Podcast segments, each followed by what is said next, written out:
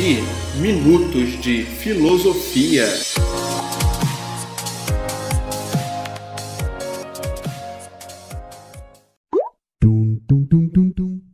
E aí galera, eu sou o Kleber Farias e quero te convidar para bater um papo sobre os principais temas da filosofia. Vem comigo!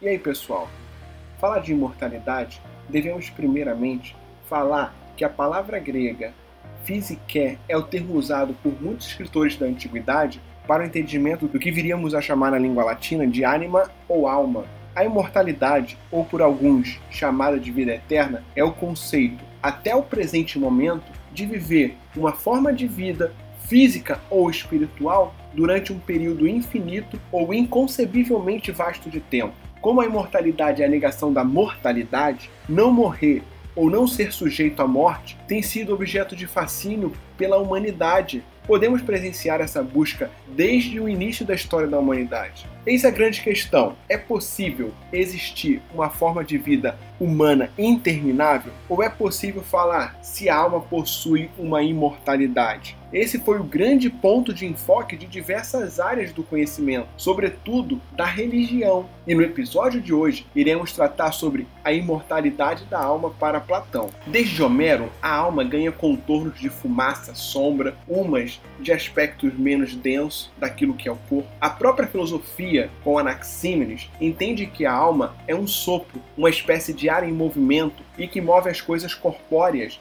refrigerando-as e mantendo-as em movimento. Basta notar que o cadáver não respira, por isso o corpo morre ou fica em repouso. No entanto, a partir das concepções místicas e religiosas, tais como o orfismo e o pitagorismo, a noção de alma foi ganhando contornos mais conceituais, ainda que de forma dialética, sem pretender formar uma posição absoluta sobre ela ou demonstrar o que ela seja. Platão foi o grande responsável por essa mudança de visão de alma. Em vários textos, este autor aborda questões sobre a alma, mas nem sempre podemos achar uma posição que seja unívoca em Platão. Falaremos de algumas delas de modo a compreender que possam se tratar de um conjunto de conceitos que vão definir o que seja a imortalidade da alma para Platão. Para iniciarmos essa discussão, podemos nos questionar como sabemos que existe algo superior ou um mundo perfeito. De acordo com Platão, existe uma divisão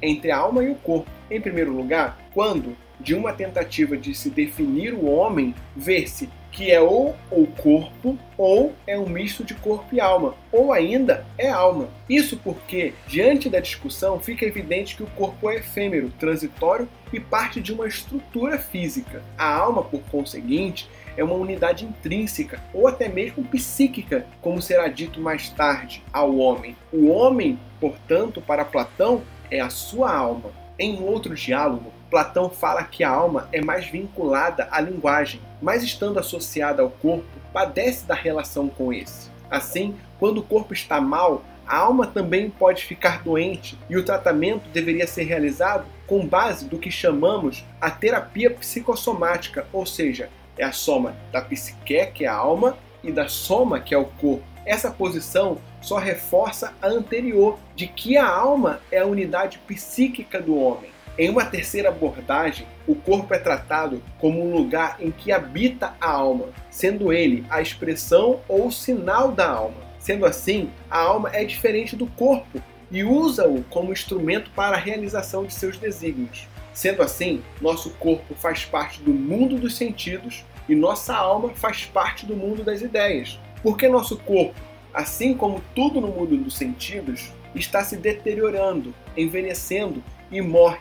E a nossa alma não, ela é imortal e por isso vai para o mundo das ideias. Relembrando o episódio anterior do nosso podcast sobre a teoria do mundo das ideias e o mundo dos sentidos de Platão, podemos perceber como tem grande semelhança entre essa teoria e a crença da vida após a morte, ou da imortalidade da alma. Em outras palavras, Platão concluiu que se o nosso corpo é do mundo dos sentidos e a alma do mundo das ideias, a única forma de podermos ter noção do que existe como uma forma perfeita para tudo que vemos no mundo é porque a nossa alma esteve no mundo das ideias antes de se encarnar em nosso corpo aqui no mundo dos sentidos. Sendo que nossa alma conhecia o mundo perfeito, tudo à nossa volta parece imperfeito e sentimos um vazio dentro de nós que nunca consegue ser preenchido. Esse vazio, diz Platão, que é o desejo da alma para voltar ao mundo das ideias,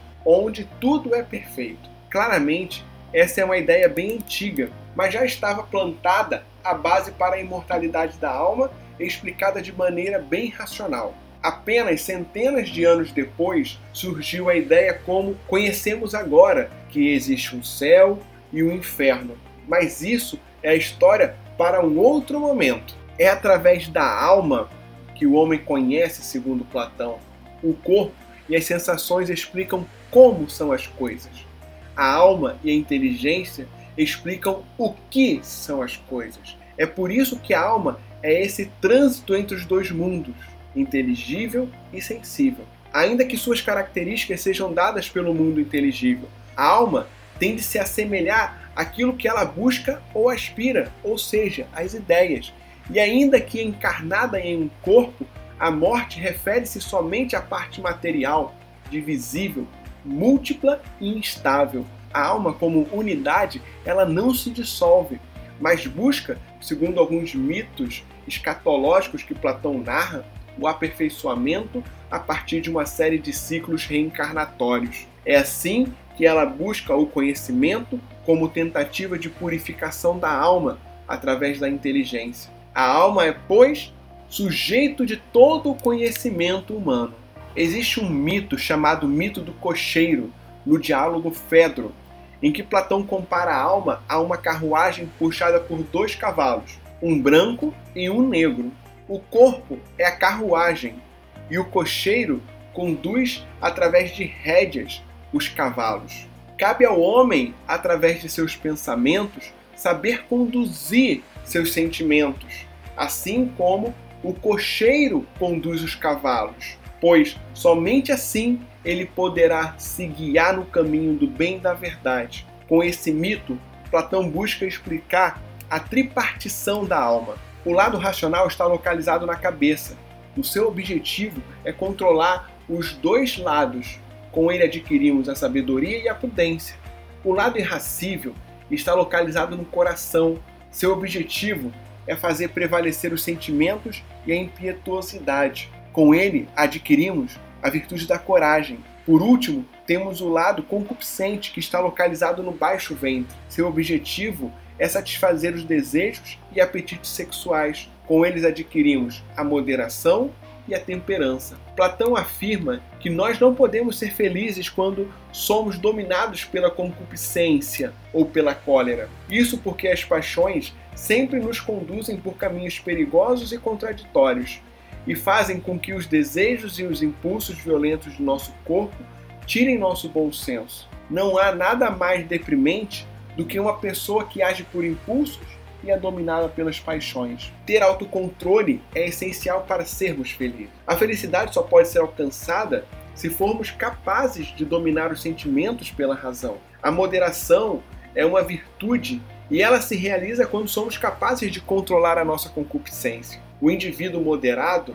é aquele que não cede às suas paixões, impulsos e prazeres. Da mesma forma, o indivíduo não se lançará à luta e à agressão indiscriminadamente, uma vez que a razão deve saber discernir o que é bom e mal para a nossa vida, sabendo dominar a nossa alma irracível. Dessa forma, seremos felizes se através da razão soubermos controlar nossa vida, pois a virtude natural da razão é o conhecimento. Por último, podemos citar a teoria da alma, que está associada à teoria política de Platão. O filósofo ateniense associou as funções da cidade, da polis, aos diferentes tipos de alma, como nós vimos anteriormente. Todos os cidadãos deveriam passar por um período preparatório no qual revelariam suas aptidões e as características da sua alma. As pessoas que apresentam alma irracional e concupiscente deveriam se dedicar à agricultura, ao artesanato e ao comércio. Estes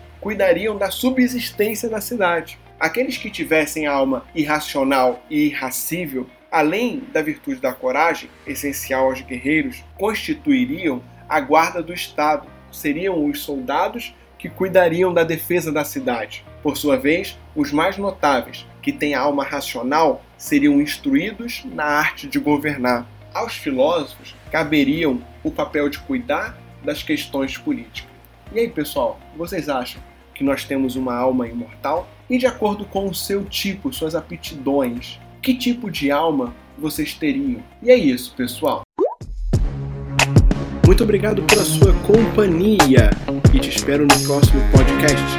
Devi, Minutos de Filosofia.